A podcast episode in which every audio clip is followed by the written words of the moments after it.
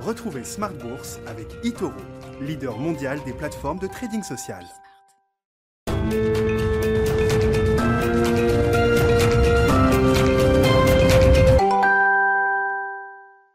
Bonsoir à tous et bienvenue dans Smart Bourse. Smart Bourse, votre rendez-vous bourse deux fois par jour en direct sur Bismart à midi et demi tout d'abord, une demi-heure donc pour faire le point sur la tendance des marchés à la mi-journée et puis le soir à 18h30 la grande édition, euh, une heure pour décrypter les enjeux de marché et revenir sur les grands sujets du moment. Et justement, au sommaire de cette édition euh, aux États-Unis, les prises de parole des différents gouverneurs de la Fed continuent. On a notamment pu entendre Robert Kaplan de la Fed de euh, Dallas marteler une fois encore son Sooner Rather Than Later, expliquant que la reprise de l'économie américaine atteindrait les objectifs de la Fed plus vite que prévu. Robert Kaplan qui fait partie des sept euh, gouverneurs qui estiment que la hausse des taux pourrait arriver dès l'année prochaine, euh, donc 2022. Et, mais il n'est pas le seul à s'exprimer. Euh, quatre gouverneurs doivent encore s'exprimer aujourd'hui. des Fed d'Atlanta, de Saint-Louis, le fameux James Bullard qui a fait chuter les marchés vendredi dernier, mais aussi les présidents des Fed d'Atlanta et de New York. En Europe, la Bank of England maintient de son côté euh, sa politique monétaire inchangée, une mesure à laquelle s'attendaient les investisseurs, mais le ton de la BOE était également euh, scruté de près, et notamment après euh, le changement de celui de la Fed de la semaine dernière, la Bank of England qui a voté à l'unanimité ou presque à 8 contre 1 le maintien des rachats d'actifs à leur niveau actuel. On note que l'inflation commence à devenir un sujet également au Royaume-Uni. Elle dépassait légèrement le seuil des 2% au mois de mai. La Bank of England prévoit à présent qu'elle dépasse temporairement les 3%. 3%. Et puis en fin d'émission, dans le quart d'heure thématique, nous ferons un point sur les flux ETF avec euh, Arnaud Gian, responsable de l'activité iShares chez BlackRock. Arnaud Gian qui avait déjà fait le point ici il y a euh, quelques euh, mois sur des flux records en mars. Qu'en est-il à présent? Est-on sur de nouveaux records ou prend-on l'habitude de ces niveaux de flux ETF On en parle à 19h15 et on note que les marchés américains sont en hausse actuellement avec un Nasdaq qui gagne près de 1%. À Paris, le CAC 40 a lui effacé ses pertes de la veille et gagne 1,22%. On euh, évoquera évidemment ces marchés euh, qui semblent finalement s'accommoder pour le moment de ce nouveau contexte que la Fed dessine. Smart Bourse, c'est parti.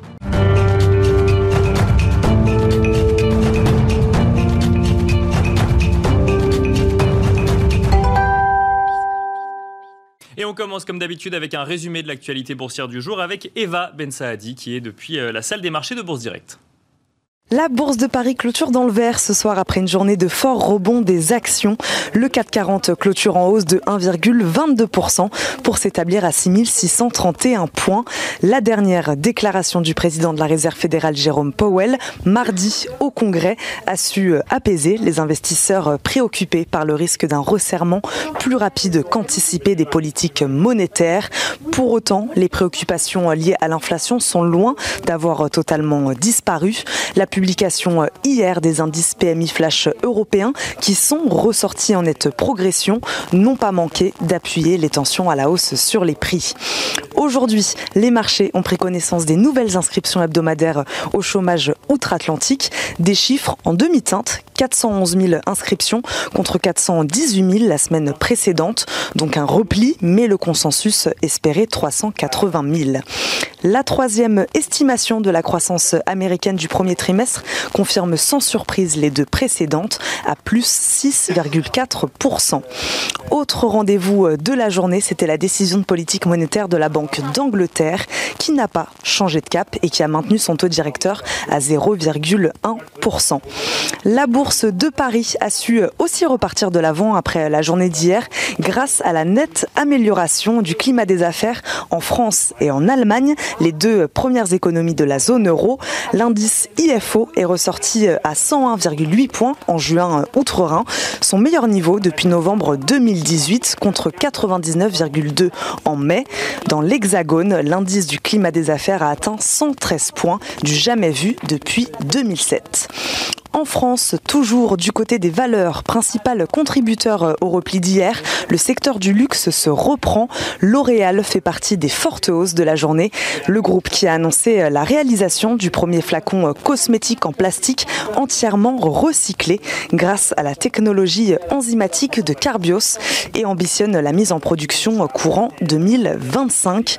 On a suivi également Carrefour qui a déclaré hier qu'il avait entamé une réflexion sur une possible consolidation, alliance ou cession d'activité à l'étranger, assurant qu'aucune décision n'avait pour l'instant été prise.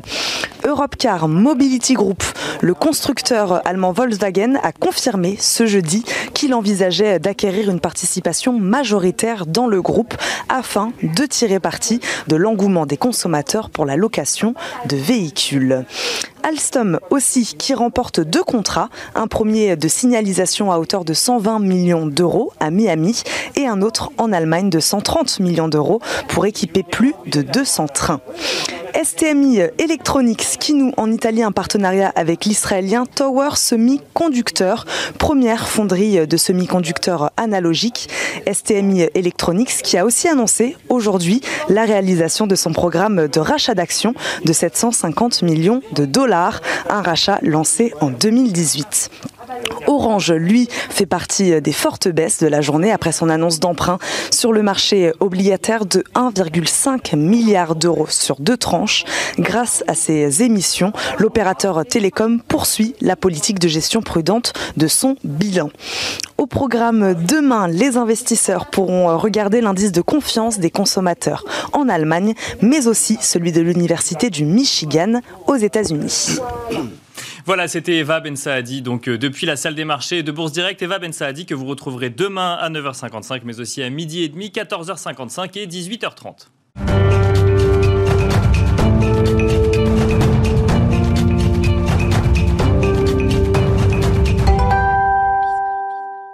Et c'est parti pour Planète Marché avec trois experts en plateau pour décrypter un petit peu les tendances euh, du moment, des tendances qui euh, sont euh, monétaires actuellement. Enfin, on va voir ça avec nos invités. Christian Parizeau est avec nous. Bonsoir. Bonsoir. Vous êtes responsable de la recherche au sein de Aurel BGC. Jean-Jacques Friedman, Jean Friedman est avec nous également. Bonsoir. Bonsoir Nicolas. Directeur des investissements de Vega IM et Vincent Genzi est avec nous également. Bonsoir. Bonsoir Nicolas. Directeur de la stratégie d'investissement de Cholet-Dupont. Alors on va bah, une fois n'est pas coutume, parler euh, de politique monétaire et notamment du changement de ton euh, de la Fed. Il y a eu, bah, ça fait plus d'une semaine hein, maintenant que la Réserve fédérale américaine a euh, changé donc de ton, évoqué potentiellement une hausse des taux dès 2023. Et puis, bah, depuis, il y a ce que certains appellent le, SAV de la Fed, d'autres le défilé des gouverneurs. Enfin, on a en tout cas un certain nombre de gouverneurs qui prennent la parole pour donner un petit peu leur vision sur, sur, cette, sur cette politique monétaire. On a quand même l'impression que les discours faucons, Christian Parizeau, sont un petit peu plus bruyants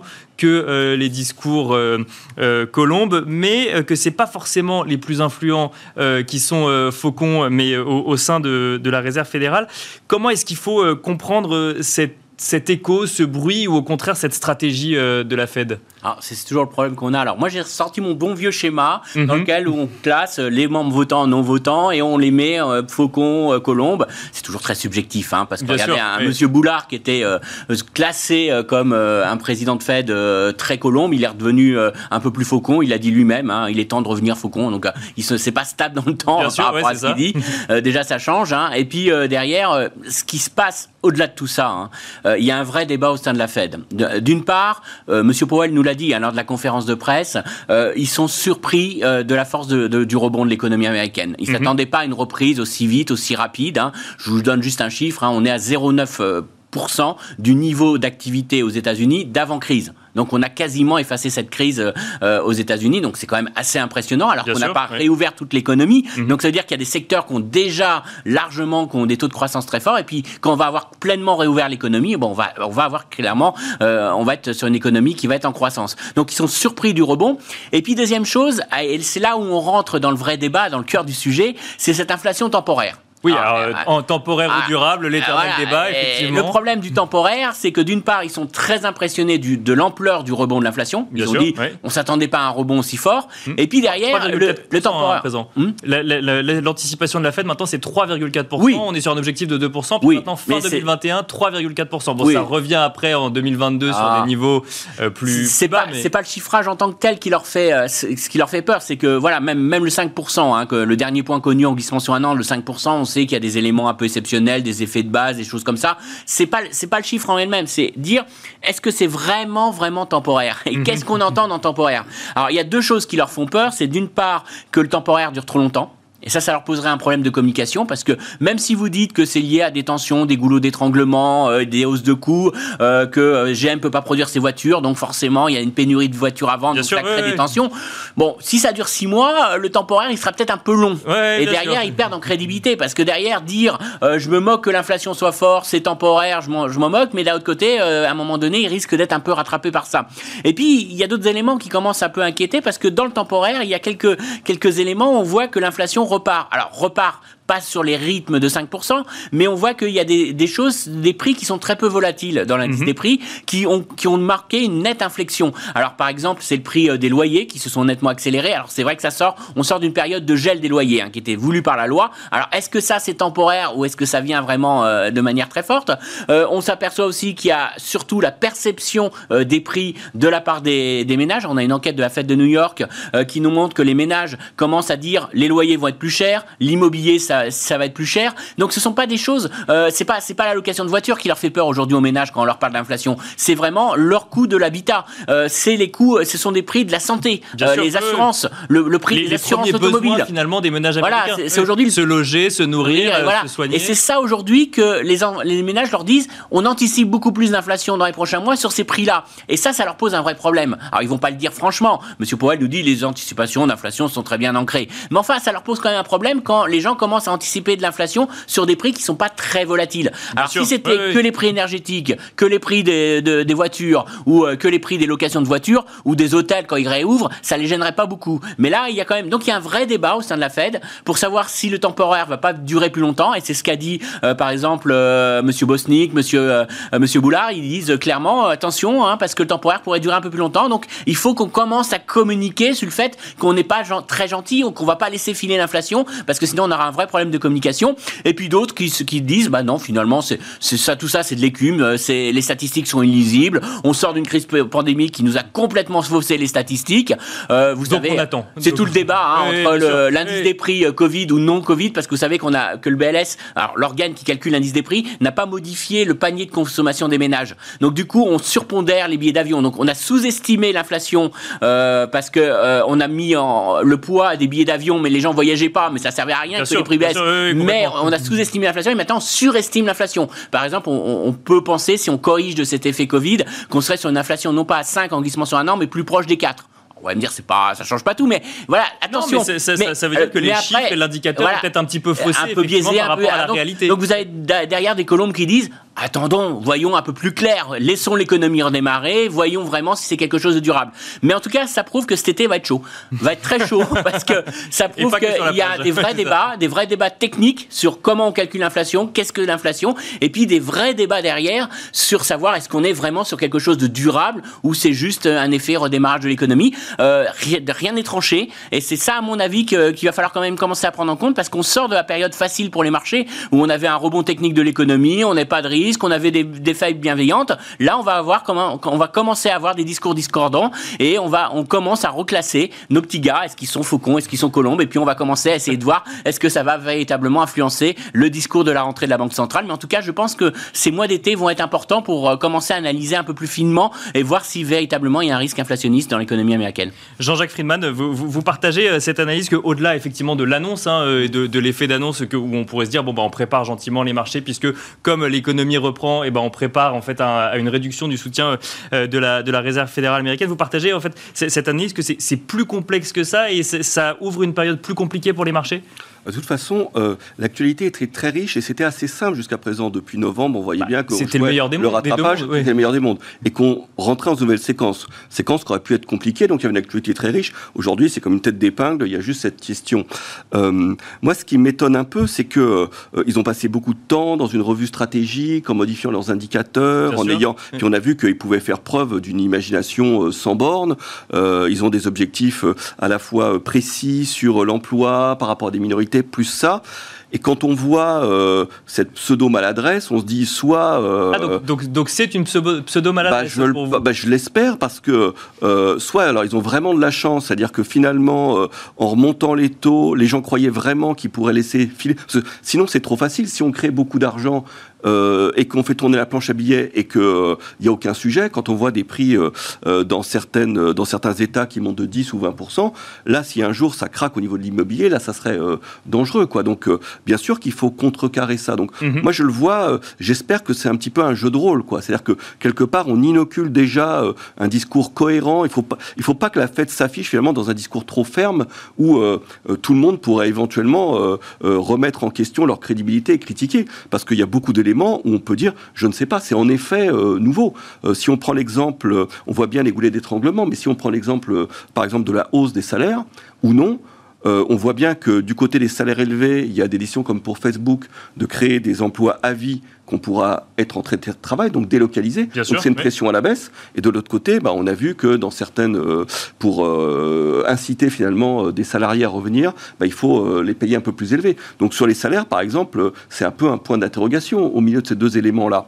Donc je pense que... Donc, beaucoup d'interrogations sur, sur effectivement le, la, marge de manœuvre, en fait, la latitude de la Fed, mais la maladresse, c'est d'avoir pris la parole il y a une semaine en disant on va remonter les taux, ou c'est d'avoir fait croire qu'on allait rester à Non, non, parce que je pense que euh, le, ce qui voudrait de manière ultime tout le monde, quoi. C'est-à-dire que euh, on voit bien qu'il y a peut-être, alors je sais pas, c'est une collusion, voilà, ou, ou, ou, du moins un lien entre la Fed et le Trésor. de toute façon, c'est un peu comme une sortie de guerre. Faut, faut voilà, il y, a il y a un aspect politique. Idéalement, il faudrait un peu d'inflation pour grignoter la dette.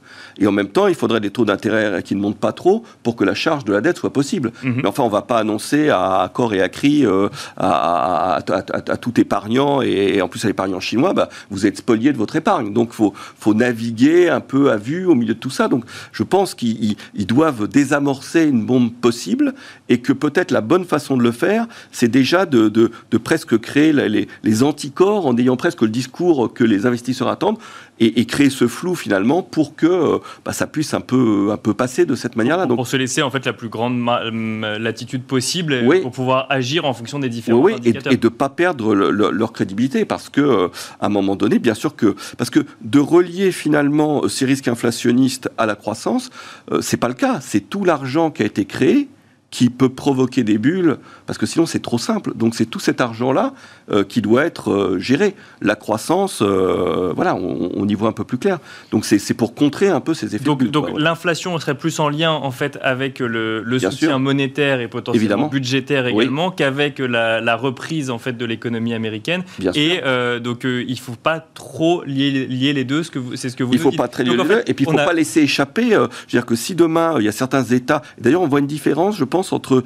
Euh, je, suis d'accord qu'il y a une différence entre les non-votants et les votants, mais il y a aussi une différence entre ceux qui sont proches du terrain, je dirais, et qui mhm. voient peut-être la réalité, et d'autres qui sont peut-être un peu plus théoriques, quoi, qui sont un peu loin. Mais ceux qui sont proches des États, ils voient vraiment que le prix euh, de l'immobilier flambe, et c'est tout à fait normal, quoi. Je veux dire qu'il n'y a pas d'inflation des prix, mais il y a d'inflation des, des, stocks, et cette inflation des stocks, elle est, elle est, elle est, elle est dangereuse. Elle peut créer de l'inégalité entre salariés, elle peut provoquer à un moment donné des crises, enfin, ça peut être dangereux. Donc, euh, c'est cette ligne de crête, et pour l'instant, ils ont franchi le premier obstacle. Alors soit miraculeusement, voilà, parce que finalement, soit euh, par, par euh, un petit côté malin. J'espère que c'est le deuxième cas, mais j'en suis pas sûr. Vincent Ganzi, elle, fait, euh, elle fait couler beaucoup d'encre et elle fait beaucoup parler cette inflation. On se demande si elle est transitoire, si elle est finalement pas si transitoire que ça, est un, un, petit peu plus durable. On se pose la question sur ce plateau de savoir si elle est vraiment liée à la réalité du terrain ou si elle n'est pas un petit peu gonflée artificiellement. Comment est-ce que vous voyez finalement ce, enfin, ce, contexte actuel? Et on peut peut-être juste rappeler que Jérôme Powell a rappelé en début de semaine que l'inflation oui, c'était important, mais c'était pas le seul sujet, selon lui, euh, à regarder. Bon, c'était bien de nous le rappeler, puisqu'en fait, on ne parlait essentiellement que de l'inflation depuis quelques mois, et notamment avec la, corrélation euh, au rendement obligataire. Mais comment est-ce que vous voyez ce contexte euh, actuel? Non, on, vient de rappeler qu'effectivement, la Fed a un double mandat, hein, la stabilité des prix et, le plein emploi. Et ce qui inquiète la Fed pour l'instant, c'est qu'on est à peut-être 90% du niveau d'activité d'avant-crise, mais en termes d'emploi, on est beaucoup plus bas. Probablement pour des effets un, peu pervers lié au fait que euh, euh, tout le système scolaire ne s'est pas remis en place. Donc, il y a mhm. peut-être des femmes ou des hommes qui restent encore chez eux euh, pour s'occuper de leurs enfants. Il y a aussi, comme chez nous, une indemnisation au chômage qui est plus, plus généreuse qu'auparavant. Donc, on sait qu'avant le mois de septembre, il va y avoir ces effets pervers qui font que le marché de l'emploi ne, ne va pas nous donner vraiment la réalité des, des, des choses crois que la Fed, elle est assez enquiquinée parce qu'on sort quand même d'une crise extraordinaire, avec des moyens colossaux et extraordinaires. Bien sûr. Et donc, savoir exactement ce qui se passe, comme l'a dit euh, Christian, c'est assez compliqué. Bien sûr. Donc moi, je crois qu'il ne faut pas vraiment prendre parti. Il ne faut pas dire oui, ça va être une inflation qui va être durable. Non, je crois qu'il va y avoir un peu des deux, probablement. On sait bien que le niveau d'inflation auquel on est aujourd'hui a peu de chances de rester constant il est tout à fait possible qu'après la, la, la, bulle d'inflation, qu'on revienne à, des niveaux plus on va dire, euh, normaux, mhm. mais qui soient quand même un peu supérieurs au niveau qu'on avait avant la crise. Mais ça, c'est pas tellement gênant. ce, qui est, est-ce que important, ce qui est important pour la Fed, à mon avis, c'est de ne pas surprendre le marché. Ça fait maintenant des décennies que la Fed fait ce qu'il faut ou essaye de le faire pour que le marché se prépare et ne soit pas surpris comme ça avait été le cas un peu euh, en 2013 ou euh, même dans les années 90 92.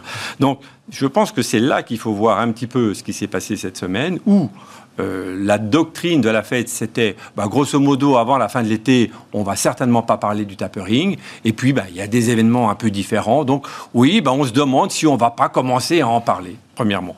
Et puis, euh, les anticipations euh, d'inflation, les dots et les anticipations sur les taux, eh elles reflètent également ce que l'on a dit au niveau de la reprise économique. Donc, moi, je ne suis pas spécialement surpris de cette évolution de la communication. Ça, ça ne me choque absolument pas. Ce qui me choque beaucoup plus, c'est le paradoxe. C'est-à-dire que avoir des marchés obligataires, des taux américains qui restent en dessous de 20,50. Effectivement, de la réaction des marchés. Alors on sait qu'en sortie de crise, on a toujours eu des taux réels qui revenaient à zéro, même si on a une inflation à 1,5 on a des taux longs qui sont aujourd'hui à 1,5, on est juste à 0. Mhm. Et si les taux montent à 2, euh, bon, donc il y, a, quelque chose que je ne comprends pas sur les marchés obligataires, et ça, ça me préoccupe beaucoup plus que ce que dit la Fed, qui me semble assez limpide. Euh, euh, sur, les, sur les taux obligataires, et après, Christian Parizeau, je vous vous, vous, attendiez à ce qu'ils se, se rapproche de zéro plutôt qu'il continue à, à progresser? Non, les, taux réels, les taux réels, sont, euh, à moins 0,70 et ils devraient revenir à zéro. Oui, parce que sur le, moi je, me souviens quand même que depuis Minimum. on commente le, pour parler du, taux du rendement obligataire à 10 ans aux États-Unis, on le commente en disant euh, attention, on le regarde parce que quand il monte, ça veut dire que les anticipations d'inflation montent ou, l'inverse et euh, justement on, parce qu'on s'attend à ce que la Fed réduise son son, son programme de soutien à l'économie et là finalement c'est exactement l'inverse qui s'est produit. Mmh. c'est quelque chose qui vous qui pas forcément choqué, mais où vous vous, vous, êtes dit tiens c'est contre-intuitif ou au contraire ça va dans cette mouvance globale euh Non, c'est un paradoxe. C'est un paradoxe. Alors on essaie de trouver les raisons. Alors parmi les raisons qui ont été euh, avancées, euh, quand les taux avaient euh, rebaissé un petit peu il y a déjà quelques mois. On avait dit, enfin quelques semaines, pardon, on avait dit oui, il y a des investisseurs internationaux, notamment japonais, qui reviennent racheter de la dette américaine. Donc on était passé des 1,75 au 1,65 à 60. Puis on est passé vers 1,40, même à 1,35. On a monté un petit peu. Et bon, l'autre interprétation maintenant que l'on donne, bah, c'est que la Fed est, l'acheteur en dernier recours, enfin même pas en dernier recours, le principal acheteur de la dette américaine. Et on a eu des périodes jusqu'il y a quelques semaines où l'État américain, le Trésor américain, émettait beaucoup de dettes. Parce qu'il fallait envoyer des chèques aux ménages et donc il y avait un énorme besoin de refinancement. La Fed achetait, mais elle ne pouvait pas tout acheter. Maintenant, on est dans une situation où tous les chèques d'indemnisation ont été envoyés. À court terme, les besoins du Trésor sont un peu moins importants et la Fed continue son quantitatif. Donc, continue à acheter. Et c'est peut-être elle qui maintient actuellement les taux à ces niveaux-là. Moi, en ce qui me concerne, je trouve extrêmement, enfin, vraiment très dangereux de considérer qu'on va rester avec des taux aussi bas éternellement. Ce n'est pas possible. Ce n'est pas possible. Je suis tout à fait d'accord que la Fed doit piloter la hausse des taux pour que les refinancements des États, des entreprises ne soient pas impossibles et que euh, la hausse des taux soit, euh, comment dire, proportionnée, mhm. progressive, etc. Mais garder des taux à ce niveau-là, c'est une aberration. Christian Parizeau, oui. Après, euh, il y a les cours aujourd'hui. Je pense que si on interroge des obligataires, ils sont tous prêts à dire que d'ici un an ou un an et demi, les taux longs seront forcément beaucoup plus hauts. Mhm. Et pourquoi est-ce que la machine à anticiper du marché obligataire ne joue pas? Je ne comprends pas. Pourquoi est-ce que, pourquoi est-ce que cette machine J'ai juste donné deux, éléments, hein, euh, ça a été en partie dit, mais juste chiffré. La Fed, c'est deux tiers des émissions nettes du Trésor qui sont achetées aujourd'hui par la Banque centrale américaine. Donc, euh, quand, quand vous avez deux tiers des émissions de supplément de dette qui va sur le marché, c'est acheté par une banque centrale qui ne regarde pas l'inflation, qui s'en moque, qui a un programme de rachat, donc euh, qui est complètement déconnecté des fondamentaux. Elle, elle va pas acheter hmm. moins ou plus en fonction des anticipations d'inflation. Donc ça, c'est le premier point. Et puis derrière, l'autre tiers, c'est quoi? Alors, c'est en net, hein, mais globalement, c'est les non-résidents Et les non-résidents, ils ne sont pas soumis à l'inflation américaine. Ce qu'il faut bien comprendre, c'est qu'un investisseur japonais, il va chercher du rendement sur la dette américaine, mais il s'en moque de, l'inflation en dollars. Lui, après, ce qu'il regarde, c'est le taux de change, le rapatriement euh, derrière, mais il s'en moque que l'inflation soit à 5%. Il va peut-être anticiper les mouvements de change, se protéger, se couvrir. mais derrière, lui, lui euh, personnellement, il n'est pas sensible à l'inflation. Il n'achète pas pour se protéger contre l'inflation et il n'est pas sensible à ça. Donc attention à ça parce que le problème, c'est qu'il n'y a pas de corrélation. Quand vous avez ça, il y, a, un euh, parachute. Quoi. Voilà, quand vous êtes européen, vous avez le choix de mettre un taux négatif en Allemagne ou avoir du 1,50 aux États-Unis. Quand vous êtes japonais et que vous avez un taux à zéro, quoi qu'il arrive, donc euh, pas de rendement, pas d'effet court parce que la Banque centrale vous promet que ça bougera pas à zéro, bah vous cherchez du rendement et vous allez sur la dette américaine. Mais vous n'êtes pas sensible euh, finalement euh, à, ça. Donc attention, on est euh, véritablement sur un marché. Alors le gros problème, c'est que les achats de la Fed aujourd'hui, c'est supplanté aux achats domestiques. D'accord. Et c'est ça le gros problème. Et c'est là où je dis que attention, parce que quand ils vont annoncer une réduction des achats, vous allez me dire, est-ce qu'ils annoncent 5 milliards de réduction tous les mois sur 120 On va dire, on se fait vraiment le minimum du minima. Bah, ça va pas faire grand-chose. oui, mais attention, parce qu'ils vont envoyer un message que, attention, d'une part, vous pouvez perdre de l'argent en investissant sur l'obligataire américain, parce que vous n'avez plus ce filet de sécurité. Alors, ça sera forcément limité au départ, mais derrière, c'est un message que petit à petit, ils vont, ils vont, ils vont vous redonner du risque. Et ça, c'est important parce qu'ils ont tué le risque obligataire. Et donc, à un moment donné, on va tous commencer à anticiper. Si la Fed n'est plus là, on peut avoir qu'une hausse des taux. Et ça, attention, parce que tout le monde va anticiper ça. Donc, qui va acheter à ce moment-là le marché obligataire américain? C'est ma première question. Et c'est pas parce que la Fed réduit seulement de quelques milliards que ça change. C'est pour ça, à mon avis, que vous avez dû entendre parler hein, que s'ils font un tapering, ils commenceront peut-être sur euh, les titres obligataires, les refinancements de, prêts immobiliers, mais pas forcément sur les sur les taux d'État, parce qu'ils sont ils savent qu'aujourd'hui, c'est très dur de revenir en arrière. Et euh, derrière, le gros problème hein, euh, aussi pour eux, c'est qu'ils risquent d'être pris en otage par l'inflation. Et ça, c'est leur gros problème. Alors, juste pour clore cette histoire de l'inflation, il y a un élément qu'on n'a pas dit et qui est très important. C'est pas le niveau d'inflation qui leur pose problème aujourd'hui. C'est comment vont réagir les agents économiques en voyant qu'il y a plus d'inflation. Et c'est mhm. ça la vraie problématique, à mon avis, de l'inflation. Le 5%, euh, la Fed, elles peuvent très bien vivre avec 5% ou très largement, elle va dire c'est temporaire. Alors, d'après leur nouvelle lecture de l'inflation, si on était longtemps en dessous de leur objectif, on peut être longtemps au-dessus de leur objectif, donc ils, trouveront un moyen de nous dire que c'est pas grave.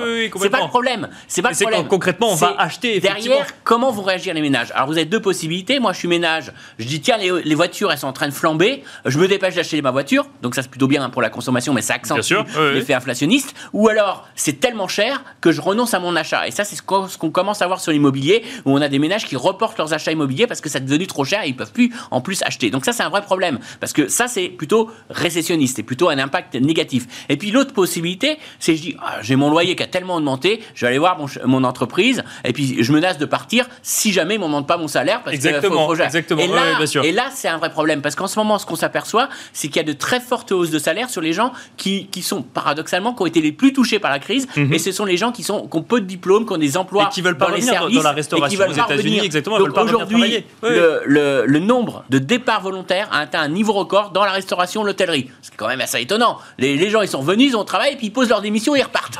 Alors, et ils s'aperçoivent que ça boulot de chien.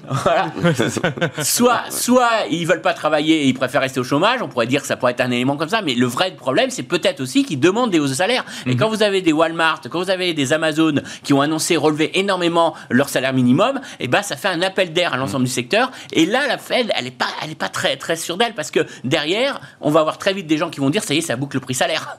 et là, vous êtes en train de discuter. Donc le chiffre d'inflation n'est pas important en soi, c'est la réaction que ça va avoir derrière sur le comportement des agents économiques. Est-ce que c'est récessionniste? C'est pas bon. Est-ce qu'à l'inverse, ça, ça, ça, crée une boucle le prix salaire? C'est pas bon aussi. Donc ils sont, ils sont, ils sont pas à l'aise quand même, quoi qu'on en dise, même si c'est que temporaire. Le problème du temporaire, c'est que ça peut affecter et avoir des comportements économiques euh, et donc potentiellement plus durables, effectivement, parce que les, par les ménages américains directement, et donc par les agents économiques. Voilà, après, encore une fois, ils seront pris en otage, parce que si derrière vous voyez une accélération des salaires, si derrière vous voyez euh, véritablement euh, des tensions, des comportements, des changements de comportement, là ils seront très mal à l'aise parce qu'il va falloir frapper fort va falloir réagir très vite parce qu'ils vont dire là on est dans un vrai risque. Et quand ils vont annoncer ça au marché ça veut dire que le marché va dire ils vont couper tout de suite leurs achats Et là, c'est un. Donc il faut éviter ça aussi. Donc euh, derrière, c'est pour ça que je pense qu'on a un rééquilibrage aussi dans la communication de la Fed, parce qu'elle se prépare quand même à dire au marché, ça va pas être free lunch indéfiniment. et, commencer à compter sur nous aussi. Il faut prendre peut-être une petite garantie de faucon pour, pour se dire que euh, on sera pas forcément totalement surprise et s'il faut, on le fera nécessaire. On avoir perdu la crédibilité. Voilà. Alors, Vincent Gadzi, vous souhaitiez réagir Il y a encore un autre élément d'incertitude, c'est la politique euh, économique de, de Biden. C'est-à-dire qu'aujourd'hui, ils sont en pleine négociation sur les plans de relance. Bien sûr. Euh, quand on a entendu qu'ils voulaient relancer euh, des budgets à 6 000 milliards de, de déficit, ça fait quand même un peu beaucoup. C'est grosso modo ce qu'on a mis sur la table dans les périodes difficiles. Mais euh, ça aussi, ça peut. 5 milliards de, mois, de, moins par mois, euh, si les besoins euh, du Trésor n'augmentent pas, ça va. mais si en parallèle, il y a des déficits budgétaires encore plus importants, elle n'a pas la réponse non plus. Donc mhm. c'est pour ça qu'elle essaye de, ménager aussi un peu la chèvre, le chou. Elle sait très bien qu'elle ne peut pas être accusée d'être behind the curve et d'être. Donc elle est obligée de commencer à parler un petit peu. Il faut qu'elle prépare le terrain. Jean-Jacques euh, Friedman, une, réaction peut-être? Bah, Ne, serait-ce que, en fait, on parle finalement de politique monétaire depuis le début, on se rend compte qu'on peut difficilement parler des marchés sans. Euh, enfin, les deux sont très liés, voire mariés actuellement. Est-ce qu'il ne faudrait pas envisager quand même euh, à un moment de, que les deux puissent se, séparer légèrement quand même? Bah, S'ils étaient vraiment liés, c'est vrai, la hausse des taux devrait être plus importante. C'est-à-dire que si on prend l'exemple par exemple de 2013, alors justement, cet exemple fait peur, c'est-à-dire que c'est avant que le tapering, c'est-à-dire avant que la réduction des achats ne se produise, que les taux ont monté. Mhm. Ils ont monté de 1,5 à 3. Donc c'était entre euh, mars, je crois, et décembre 2013. Donc déjà, et là, ça, ça avait, ça avait le marché. Donc euh, il faut vraiment ne, pas effectuer le, même élément. Et c'est vrai que quand on voit les niveaux de croissance et les niveaux d'inflation, euh, les taux à 3 ne choqueraient absolument pas. Mais je pense que l'objectif, et c'est d'ailleurs c'est ce qu'on disait à un moment donné, parce que quand on était à 75, nous aussi on pensait que les taux allaient monter, mais on se disait c'est 2,20 justement. C'est-à-dire que artificiellement, euh, il y a une espèce de pression de la Fed de par ses achats, euh, de par aussi, euh, elle peut jouer sur la courbe des taux pour éviter justement à ces taux de rejoindre leur niveau économique. C'est pour ça que je pense qu'il y a montée des taux, mais peut-être pas au niveau où il devrait être. Quoi. C'est ça le seul jeu finalement que la Fed peut avoir. Quoi. Mais elle ne peut pas non plus faire plus que ça. Quand, je vous écoute, ce qui, est, ce qui, est, quand même amusant, c'est que d'un côté, on sent que la Fed, donc du coup, via ses rachats d'actifs, peut agir directement sur, euh, donc, les, cas, sur les marchés obligataires et sur les taux. Et de l'autre, on a l'impression que la, une des plus grosses craintes de la Fed, c'est la réaction des marchés justement. Donc en fait, c'est le fait la poule finalement. Oui, parce qu'il euh, y a une question de, de, de, crédibilité, mais, mais je pense qu'elle peut faire preuve de beaucoup d'originalité. On a déjà franchi tellement de bornes euh, lorsque qu'il euh, y a eu ces politiques que euh, je pense qu'elle elle peut faire preuve d'imagination. Mais sinon, ça serait trop simple. C'est-à-dire qu'il y a de la création monétaire. Cette création monétaire, bien sûr qu'il faut le résorber. Là, il y a une nouvelle séquence qui s'ouvre. Elle doit, euh, alors je sais pas comment dire, débrancher la, grenade, enlever la perfusion, mais elle doit absolument le, faire et garder cette crédibilité. Et en plus, l'inflation, personne n'en sait rien du tout. C'est-à-dire que, et d'ailleurs, c'est tout le paradoxe. On peut dire des choses à 2-3 ans, mais au-delà, on n'en sait absolument rien. Et d'ailleurs, la preuve, c'est que quand on interroge des gens sur l'inflation dans 5 ans, ils ne peuvent dire que le chiffre actuel, parce qu'on n'en sait rien. Donc tout est une question d'ancrage psychologique, quoi. Et donc euh, c'est des éléments sur lesquels, euh, voilà, c'est comme les sketchs où il y a l'Indien et le, et le cowboy et les deux se hiver froid et les deux se regardent mutuellement, quoi. C'est un peu ça. Donc euh, il y a ce jeu un peu étonnant entre les deux, oui. un mot peut-être de la réaction des marchés actions cette fois-ci. on n'a pas compris. Enfin, en tout cas, moi, j'ai pas compris. À l'annonce de Jérôme Powell, finalement, les marchés réagissent assez peu, que ce soit aux États-Unis ou, euh, euh, même en Europe. Puis euh, vendredi, donc James Bullard prend la parole. Bon, il n'est pas votant, il sera votant l'année prochaine, mais il n'est pas votant. Mm, mm. Euh, il prend la parole pour dire que plutôt que d'être colombe, il dit qu'il faut être un petit peu faucon. Et là, d'un coup, tout s'effondre. Donc Jérôme Powell prend la parole, il rassure, puis d'un coup d'un seul, ça s'effondre. Bon, gentiment, ça reprend tout de suite. Et puis là, bah, le, Nasdaq euh, plus 0,74, le S&P plus 0,64, le Dow Jones plus 0,93. Euh, c'est, on a l'impression que c'est complètement digéré, voire que ça avait déjà été anticipé, ou ça se cherche encore? Alors c'est vrai que, alors si on prend notre exemple, c'est vrai qu'on a été nettement surpondéré jusqu'à avril-mai et que là, non seulement on a réduit la voilure, à tort, hein, parce que le marché continue. Donc on a à la fois réduit la voilure et changé de style de gestion. C'est-à-dire que ce qui était facile avant, c'était que si on revient à 2020, tout ce qui était croissance était presque un proxy des valeurs de confinement, donc avait bien monté, et toute l'économie traditionnelle avait plongé. Donc il y avait une mmh. phénomène de rattrapage qui devait avoir lieu euh, jusqu'en mai. Et là, il y avait l'idée de euh, repasser l'été en réduisant la voilure, des bêtas moins importants de, de sociétés, et de réduire un peu la, la voilure. Mais peut-être que le pendant finalement des achats de la Fed, c'est cette somme de liquidité, euh, euh, le, le, no alternatif qu'on peut revoir sur le support euro. Et moi, je constate la même chose sur des achats, par exemple, de particuliers, qui, qui, qui, qui, continuent finalement à alimenter. Donc, peu de volume. Euh, c'est Bank of America qui, dit, qui disait que sur la première semaine de juin, il n'y avait jamais eu autant de liquidités entrantes sur les marchés financiers. Oui, oui, il y a 2-3 milliards euh, par semaine d'achats sur des fonds, donc qui proviennent soit euh, des relocations d'investisseurs internationaux qui depuis 2017 étaient sortis du marché européen. Ils avaient cru un peu, une sorte de fédéralisme peut-être au moment de l'élection de, de, de M. Macron. et donc il y a la conjonction de cela. Donc là aussi, personne n'a vraiment envie de rentrer, mais mécaniquement, il y a des flux qui portent un peu le, le, marché. Et je crois que tout le monde a un peu réduit la voilure en disant, bah, on espère tous à un moment donné une phase de, de, consolidation. et au moins, je pense que, au moins, ce qu'il y a, c'est que le trait de reflation qui était donc euh, assez haussier-tôt et qui était sur des valeurs très cycliques, etc., c'est un peu calmé. Et je pense que, bah, justement, c'est retour un peu vers des taux plus stables ou qui montreront doucement de nouveau des histoires de croissance et autres. Surtout qu'il y a des valeurs, par exemple, de la tech qui n'ont rien fait depuis six mois, un an. Quoi. Donc, euh, voilà, il y a cette phase de rattrapage. Donc, je pense que c'est plus intéressant en ce moment d'aller vraiment vers ces secteurs pour l'été au moins, oui.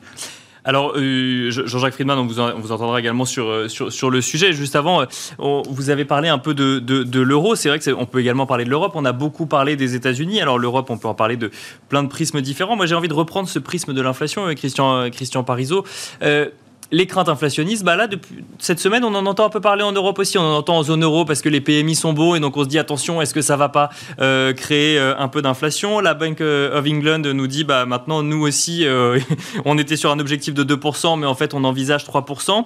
On est sur des situations similaires. On est sur entre guillemets euh, un mimétisme vis-à-vis des États-Unis ou euh, quelle est votre analyse euh, du sujet? Alors si on regarde les statistiques en Europe, on est sur quelque chose de très similaire par rapport aux États-Unis, mais pas de même ampleur et on vient de beaucoup plus loin. Bien sûr, c'est ça la différence. Alors pourquoi? Juste les grands traits. D'une part, c'est une très forte hausse des coûts de production des entreprises. Et ça, ça se trouve bah, quand vous avez les prix du pétrole, les matières premières, des problèmes de livraison. Hein, vous n'êtes pas livré derrière, vous n'avez pas votre acier. Tout ça, ça crée des tensions inflationnistes et donc, dans la partie bien, et dans la partie prix à la production, on a bien cette inflation, mais on le voit en Chine, on le voit aux États-Unis, on le voit partout dans le monde. Et je vois pas pourquoi l'Europe serait immunisée à ça. Donc il y a cette hausse des coûts des productions. Donc ça déjà, première chose, ça c'est commun à tout le monde.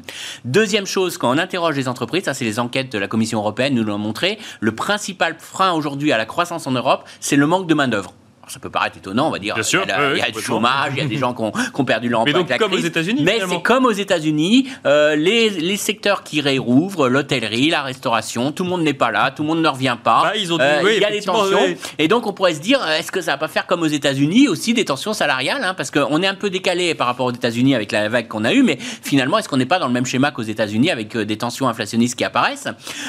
Troisième, troisième élément, finalement, on a des effets de base qui vont être importants et qui vont faire booster les indices des prix, notamment euh, l'élément purement technique euh, de la TVA en Allemagne qui va faire monter les indices des prix. Donc finalement, on est un peu sur le même schéma un tout petit peu décalé de quelques mois les États-Unis. On va avoir des indices de prix européens qui vont flamber, des, des signaux en amont euh, d'inflation, des, des, accélérations euh, de salaire peut-être dans certains secteurs. Et donc, on peut se dire finalement, on n'est pas si loin que ça finalement. La seule différence, c'est qu'on vient de tellement loin que si je vous dis qu'en euh, en Europe, on va revenir vers les deux, ça sera pas mal. Alors qu'on est aux États-Unis, on est à 5. oui, oui, bien parce sûr. qu'on était à 2 avant. C'est quoi la dernière prévision C'est 1,9, je crois, de 1,9% de, la, de la BCE. voilà, il faut, faut, relativiser un petit peu. C'est ça la, la BCE a beaucoup plus de marge. Et aujourd'hui, euh, le débat est un petit peu différent au sein de la BCE. Hein. Même si vous prenez les faucons, les, le, président de la Bundesbank, hein, lui aujourd'hui, son discours, c'est de dire il faut que la BCE réduise ses achats obligataires, réduise mhm. ses achats, non pas parce qu'il a peur de l'inflation, il dit c'est technique, c'est ponctuel, on n'y voit rien, donc c'est pas l'inflation, on pourrait croire hein, que les Allemands, non, c'est pas l'inflation, sa problématique, il dit c'est parce qu'aujourd'hui l'économie européenne va mieux. Et on a fait ça pour aider l'économie européenne. On a fait un plan d'achat obligataire sur une stricte définition. C'est un plan d'achat pandémique. On est là pour lutter contre le risque lié à l'épidémie. Ce risque est en train de disparaître. Il faut qu'on arrête nos achats. Mais Il est carré dans sa logique. Elle va mieux l'économie européenne parce qu'effectivement, on voit le, climat des affaires en France et en Allemagne. Effectivement, c'est sur des plus hauts. Les indices PMI aussi, on est d'accord. Mais est-ce qu'elle va mieux partout? Non, mais euh, c'est technique. On est d'accord. C'est un rebond technique. C'est-à-dire que vous réouvrez, vous enlevez les mesures sanitaires. C'est un rebond technique mais ce plan d'achat obligataire de la BCE était technique. Il était là pour soutenir une situation d'arrêt,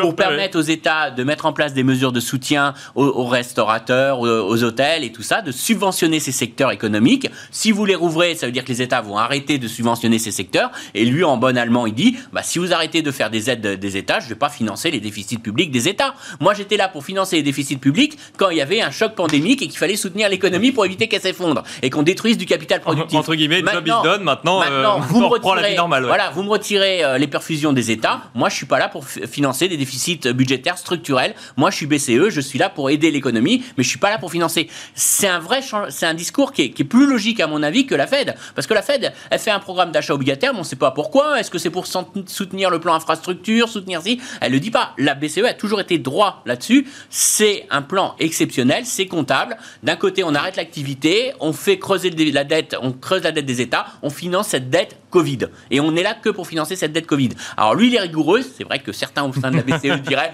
ce serait bien de continuer un oui, petit peu. Pas un petit peu plus, effectivement. Un peu plus parce qu'on n'est pas encore un objectif, mais au moins ça c'est la rigueur allemande. Mais euh, ça prouve juste le point. Lui, sa question, c'est pas l'inflation. Et ça, c'est un vrai point parce qu'on a toujours, on est toujours en train euh, d'accuser les Allemands, mais lui, il dit voilà, on est dans une inflation un peu technique. Donc je pense qu'il y a pas une, il y a une vraie différence d'appréciation entre le risque inflationniste aux États-Unis et en Europe. Euh, on, a les mêmes tensions, mais on vient de plus loin. On est peut-être sur un pricing power beaucoup plus faible de la part des entreprises. C'est plus difficile d'enlever les prix en Europe qu'aux États-Unis. Donc finalement, on n'a pas les mêmes craintes quand même. C'est beaucoup plus relatif euh, qu'aux États-Unis. Euh, aux États-Unis, on est, quand même sur un vrai risque de surchauffe de l'économie, hein, vu en plus ces taux de croissance affichés. Mais voilà, euh, à surveiller quand même, parce qu'on ne peut pas dire qu'on est complètement sur notre île et qu'on est complètement sur une, histoire différente. Mais je pense que la problématique est un peu autre pour la Banque centrale aujourd'hui. Vincent Genzi, sur bah, peut-être également sur la BCE, mais surtout sur la réaction des marchés et sur comment est-ce qu'on comment est-ce qu'on réagit du coup face à ces marchés dont on comprend pas bien quelle, direction ils prennent, ils peuvent prendre, ils ont envie de prendre sur. Euh, bah, on n'est qu'à une semaine hein, finalement de la, mmh. déclaration euh, euh, de, de, la Fed. Mais comment est-ce que vous, vous naviguez du coup dans ces, dans ces eaux-là bah, je pense que les marchés actions n'ont qu'une seule boussole en ce moment, c'est le, le, comportement des taux obligataires donc, et, des taux obligataires américains. Donc on voit bien que quand les taux américains sont un peu orientés à la baisse, l'orientation de l'épargne, enfin, ou des flux d'investissement va plutôt vers les valeurs de croissance pour des mhm. questions de valorisation liées aux taux et vice-versa. C'est-à-dire si les taux remontent, eh ben, les valeurs de croissance, comme ça a été le cas euh, dans le, surtout pendant le premier trimestre, les valeurs de croissance seront un peu attaquées. Bien sûr. Et, euh, et vice-versa avec les, valeurs cycliques euh, et les valeurs value. Donc on a bien vu que depuis maintenant un bon mois, euh, si ce n'est un petit peu plus, il y a un, il y a un retrait, comme ça a été dit, hein, des investisseurs de, de ce segment. Je pense qu'il est très difficile de d'être péremptoire, encore une fois, et de voir les tendances à long terme. Moi, personnellement, je considère que si les taux doivent continuer à progresser, ce pas les valeurs de croissance qui se payent déjà très cher qui continueront à monter. Hein. Donc il y a des mouvements de. oui, mais ce sont des mouvements de court terme. Ce sont des mouvements de court terme. Depuis, si vous regardez l'évolution de, des performances relatives entre la croissance et la value, euh, depuis six mois, bah, ça fait un peu du yo-yo. Euh, il y a tellement de liquidités que quand des belles valeurs de croissance ont perdu 10%, il y a toujours des investisseurs pour venir les racheter. Aux États-Unis, les banques viennent perdre 10%. Vous allez voir qu'elles ne vont pas rester à ce niveau-là. D'ici un mois, elles auront repris les 10%. Donc on est là dans une atmosphère générale, toujours portée par ces liquidités qui fait que les indices, tant qu'on est dans ce contexte où les taux ne dérapent pas, bah, ils peuvent continuer à progresser tant qu'il n'y a pas de crainte économique, comme le, comme le disait euh, Christian. Si effectivement on changeait d'opinion sur la croissance à venir au deuxième semestre et l'année prochaine, ce serait plus grave. Mais aujourd'hui, ce n'est pas le cas, parce qu'il y a encore des réservoirs sur la croissance, notamment aux États-Unis, avec euh, toute l'épargne accumulée et aussi en Europe. Donc, il n'y a pas de raison qu'on tombe en récession demain. Donc, aller chercher des valeurs qui sont très défensives ou des valeurs euh, de forte croissance, je trouve que c'est un jeu de court terme, peut-être pour l'été, mais, à, mais, mais à moyen terme, mais à moyen terme, je suis quand même un peu un peu, un peu, un peu prudent sur le sujet. Donc moi, ce que je dis à tous mes gérants, c'est c'est l'heure des portefeuilles équilibrés. Donc, euh, on a des valeurs de croissance, c'est généralement du fonds de portefeuille. Si on en a trop, éventuellement, on profite des pointes pour les alléger un petit peu, mais il faut aussi un peu de cyclique, un peu de value pour être un peu tout temps. Parce que les incertitudes de la Fed, on, va les ressentir aussi euh, pendant quelques mois. Donc, ça va aller dans tous les sens. Finalement, bah, pour, pour, prévoir, euh, pour prévoir l'imprévisible sur les prochains mois également, finalement. Oui, et puis avoir des banques, c'est aussi se protéger contre un risque que l'inflation dérape et que les taux montent, on le sait. Donc, il faut avoir un petit peu de tout. Eh ben, ce sera le mot de la fin. Merci beaucoup Vincent Genzi, directeur de la stratégie d'investissement de Cholet-Dupont. Merci également Jean-Jacques Friedman, directeur des investissements de Vega IM. Et merci Christian Parizeau, responsable de la recherche chez Aurel BGC. Et on se retrouve tout de suite.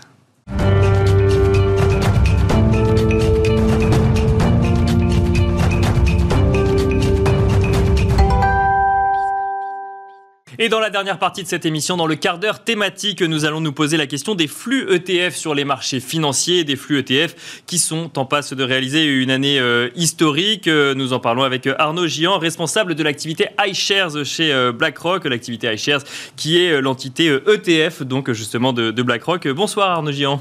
Bonsoir, merci de recevoir. Alors euh, Arnaud euh, Gian, vous étiez euh, dans cette émission il y a à peu près trois mois et vous parliez déjà de flux records, donc c'était en, mars dernier sur les ETF. Est-ce qu'on est toujours sur des gros volumes de flux aujourd'hui sur, sur les ETF euh, oui, alors il y a un emballement clairement avec le contexte et euh, qui est plutôt favorable aux actions et donc on sait qu'il y a un, biais action dans le mix de, de, classes d'actifs au sein des ETF. Bien sûr. Euh, et on a aussi la tendance structurelle de voir en fait ce type d'enveloppe particulièrement populaire mhm. auprès des investisseurs. On a vu beaucoup de nouveaux investisseurs hein, plutôt boursicoteurs alors qu'on était sur un marché plus institutionnel. Et donc on est aujourd'hui sur 9000 milliards euh, d'actifs sous gestion dans l'industrie des, ETF dans le monde. Euh, donc ça commence à être un bon baromètre pour se dire euh, voilà, où est-ce que les allocations se portent. Ça, commence à être un, beau volume. Vous, vous, évoquez ces nouveaux investisseurs, des nouveaux investisseurs qui n'ont pas forcément beaucoup de connaissances sur les marchés financiers quand ils arrivent et qui pour autant vont sur les ETF se positionner. Euh, oui, en, fait, c'est un, support quand même assez simple qui Bien sûr, on va répliquer un indice euh, ou autre. Alors, il y a la notion d'indice et puis il, s'échange vraiment comme une action. Donc, euh, donc concrètement, ça correspond parfait, parfaitement au contexte qu'on avait vu, donc avec une petite baisse de régime. Euh, en milieu d'année dernière et on a vu en fait une ouverture de compte de tout ce qui est brokerage, banque digitale euh, et donc l'argent et ses investisseurs se tournaient vers le support le plus simple euh, pour investir et quand on ne connaît pas toutes les nuances de toutes les sociétés, d'autant qu'il y a une disparité qui était assez forte, il y a une dispersion massive, les secteurs, etc. C'était beaucoup plus simple d'utiliser le levier des ETF qui, voilà, qui encapsule en fait tout ça, tout le marché dans un produit. Donc on a vu un fort essor à ce moment-là qui se poursuit. Et, euh, là, on pourra potentiellement euh, discuter un petit peu sur le dernier trimestre des mouvements qu'on a pu. Ben justement, ils, vont où ces flux 9000 milliards? Donc, c'est quand même des flux conséquents. Ils sont dirigés vers où Est-ce qu'ils est qu'ils ont des, des, endroits de prédilection, des zones géographiques de prédilection, peut-être des, des thématiques de prédilection, des secteurs de prédilection?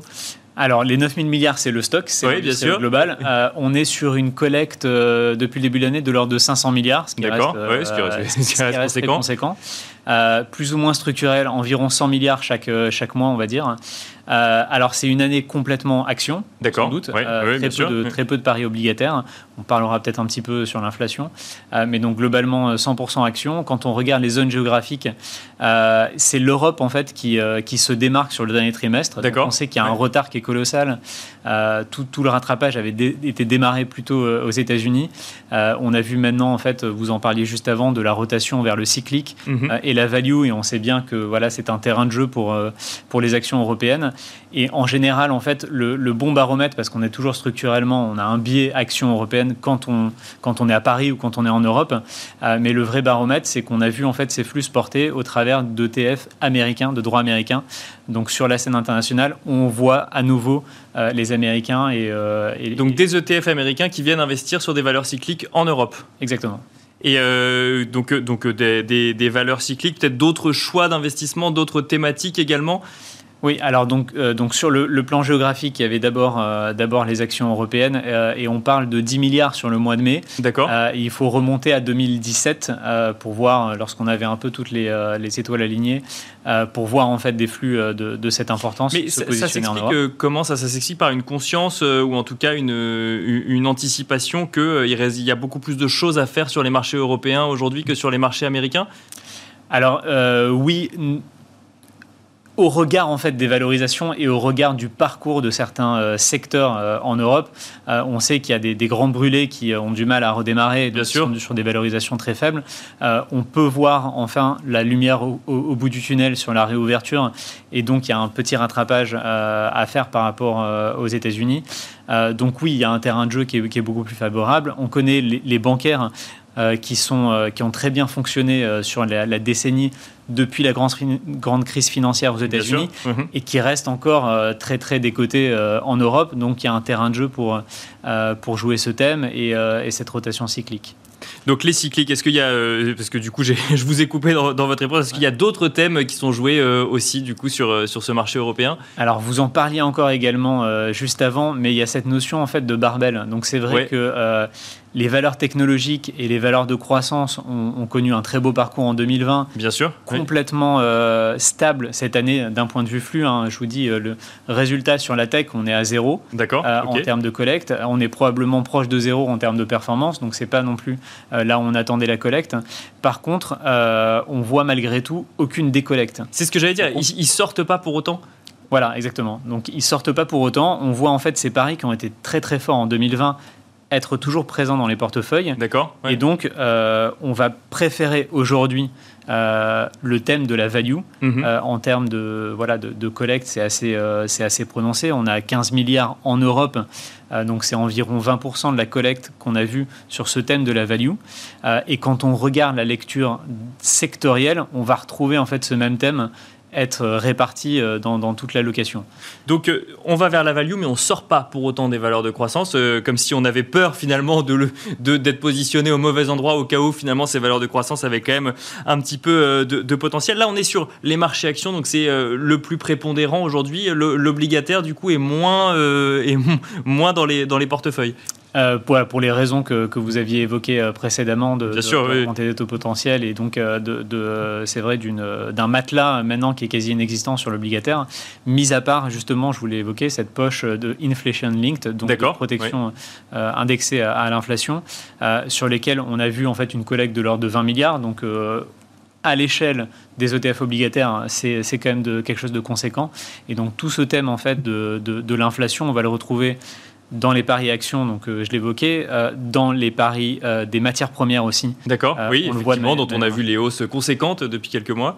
Hausses conséquentes et accompagnées par des flux. Alors, donc l'or mis à part, hein, bien sûr, on n'a on plus besoin en fait de, de, de, se cacher derrière cette valeur refuge qui avait, qui avait cartonné, j'ai envie de dire, en 2020 et qui, sur le premier semestre, était, était, plutôt sur de la décollecte. Par contre, tout ce qui est indexé sur les matières premières au sens large, donc pétrole et matières agricoles, mhm. effectivement, on a vu, on a vu beaucoup de, de, paris là-dessus, donc et ça continue. Et avec des, des, différences entre matières premières, je pense par exemple aux matières premières de l'énergie, parce que ça fait l'actualité en ce moment, le pétrole repart, le gaz en Europe remonte également, on a, on a parlé du bois il y a quelques semaines. Vous voyez des différences entre les matières premières ou, euh, c'est on, on, parle des matières premières dans leur ensemble? On parle des matières premières dans leur ensemble parce que en termes de, euh, de support d'investissement, c'est ça qui est, euh, qui est, plus ou moins utilisé. Donc il y a des paniers en fait de matières premières diversifiés dans lesquels on va retrouver également les métaux précieux, mais dans une plus faible proportion.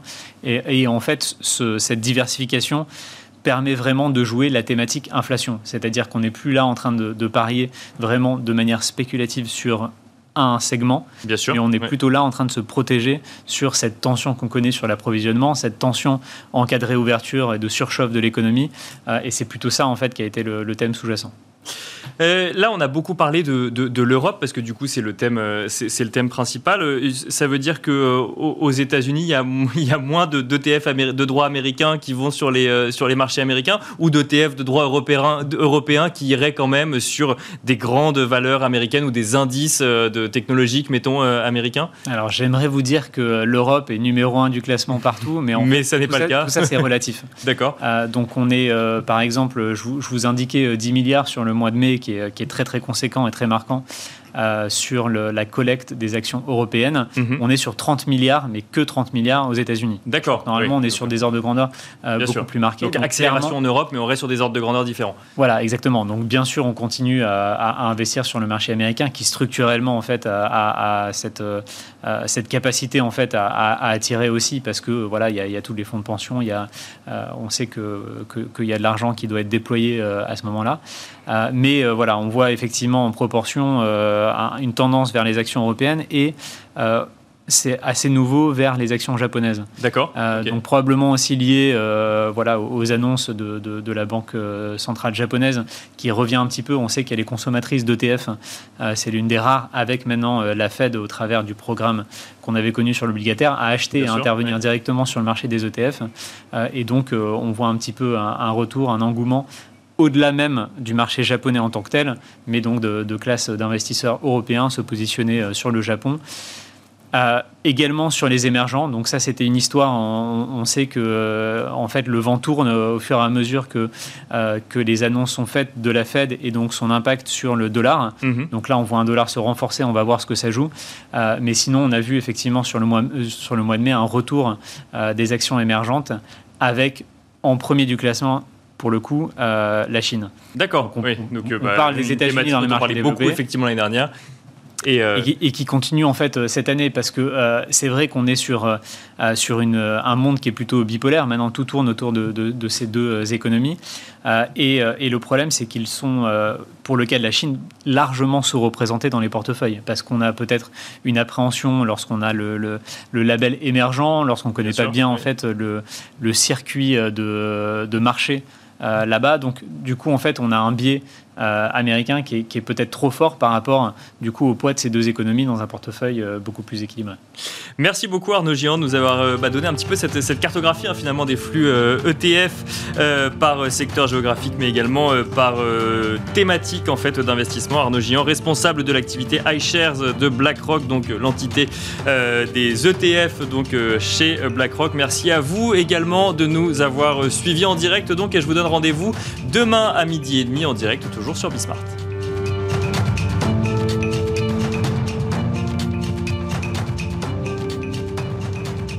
C'était Smart Bourse avec Itoro, leader mondial des plateformes de trading social.